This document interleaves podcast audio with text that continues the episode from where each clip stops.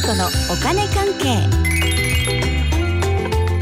この時間はお金についていろいろな話題を教えていただきます。ファイナンシャルプランナーで社会保険労務士の川辺典子さんです。よろしくお願いします。はい、よろしくお願いします。先週は値上げのお話でしたが今日はどんなお話ですか？うん、今日はね、季節柄。確定申告のお話です。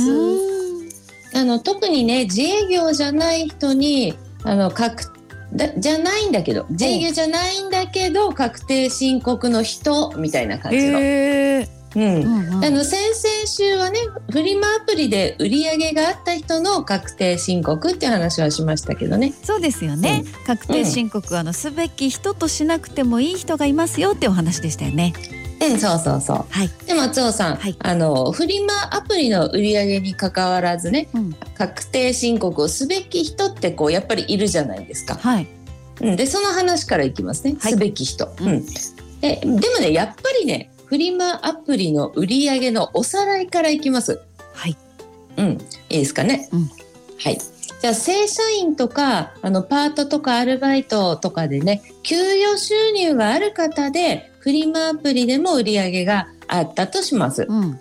でこの人の経費を除いた額所得がいくらを超えないようだったら確定申告があのなくなくていいよっていう基準ありましたよね。はい。これねあの、うん。関係ないけどっていうリスナーの皆様もご一緒に大人の雑学クイズっていう感じでね、ぜひね答えを考えてもらえたらと思います。はい。これ覚えてますよ、私覚えてます？多分合ってると思おどうぞ。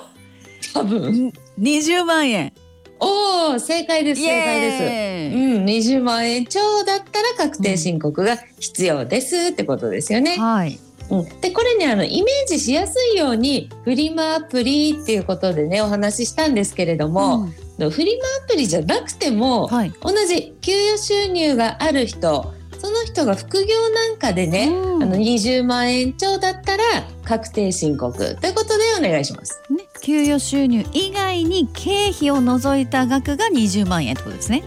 うん、うん、そうですね。はい。それとね松尾さん、はい。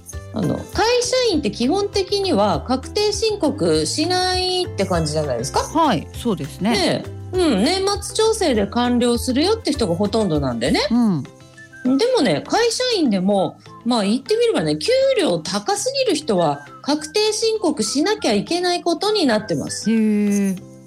年収ねいくら超の人であれば会社員でも確定申告をしなきゃいけないでしょうかってまたこうクイズになってるんですけど あのリスナーの皆様もご一緒にねこれはね松尾さんこれはねあの初耳だかなって気もするんではい山間でいいんで松尾さん答え適当に作るの得意じゃないですか。うん、なんで答えこれ作ってみてください。どなんでの感じの人なら、会社員。一千。お、うん、あお？お？一千八百万円。おー作りますよね。本当作りますよね。すなんとなく。ごいよね、松二尾さんってね。千万いかないみたいな。ぐらいからみたいあな。ーいや作りすぎそれ。あ本当ですか？うん、答えはね、うん。二千万円。なんだよ。うん。という千ことで万円2000万円超ですよ。だからもしねあのすごく稼いでるっぽい会社員の方で、うん。いやー確定申告しなきゃーとか言ってる人がいたらあとりあえずですよ。あさすがですね。って言っておいた方がいいかもしれませんね。ってことですよね。うん、なんか自慢かもしれないじゃないですか。場合によってはね。だ。うん、だから気づいて差し上げないとこうね 失礼に当たったら困る。せっかくの自慢がね無駄になってしまうかもしれないんでね。いやいやいやいや。言うてもそんな自慢しないと思いますけど。ていうかそんな人いっぱいいるんですか、いや極めて稀ですよね。会社員で、うん、そうね。会社員で2000万超。これね私もね今まで一人しか見たことないですね。あでもお会いになったことあるわけですね、いやーそうですそうです。はあ。ありますよ。あまあね、まあそれよりねそれはまあ稀なんでね。会社員で確定申告やるべき人っていうのはあね、うん。そういう人よりはね複数の会社から給与収入を得てる人ダブルワークとか。あうん今なんかパラレルワークでしたっけ？なんかいろんな言い方いろんなところでお仕事されてるっていう方でそうですそうですね。すそうそうああなるほどそっか年末調整って言ってもこうどっちの会社でやるの？みたいになりますからね。うんですよね。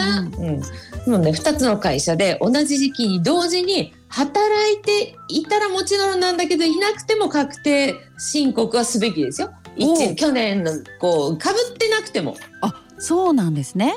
うんうんそうそうだから去年転職してうん会社が変わった人とかですよね。はいはいはい。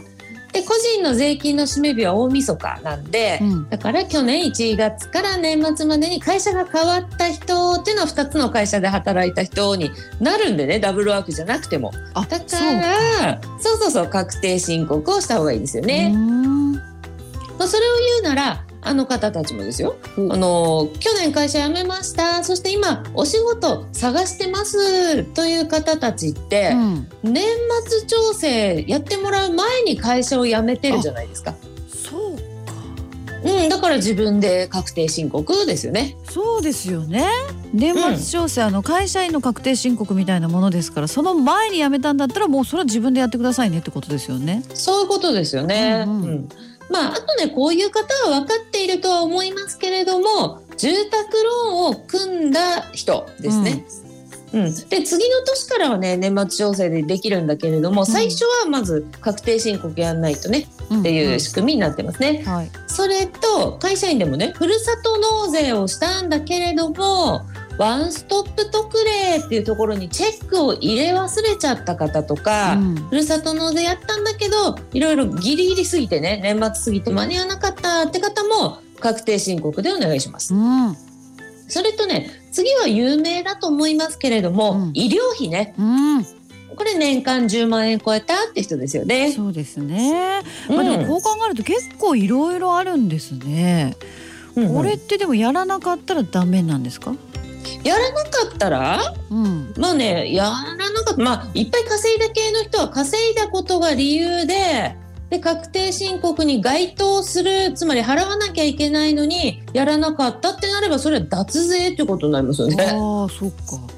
うんうんでそれ以外であのなんていうかな払う人じゃないけれどもやった方がいい人でやらなかったって人、うんうんうん。それは別にいいけど、うんやればお金が戻ってくるのになんでやらないのかな みたいなねちょっと意味がわかんないなってことにはなりますよね。そういうことになりますね。なるほどね。うんああ、うんそうかそうか。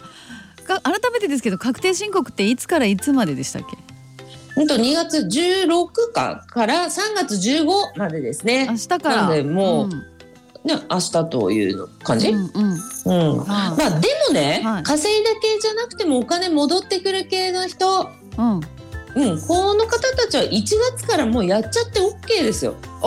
そうなんですね。うんうん、でもしも期限が過ぎていても、うん5年前まで遡れるってことにもなってますしね。おお、そうか、うんじゃあお金戻ってくる系の人っていうのはこう割といつやっても怒られないよ的な感じですか？うん。うん、まあねそうですねあの、まあ、5年以上前は知らないっていう話になりますけどね 結構そうそう長いですよね期間ね。うん。うん、で逆に払う系の人は遅れたらダメだよっていう仕組みですよ。そっか。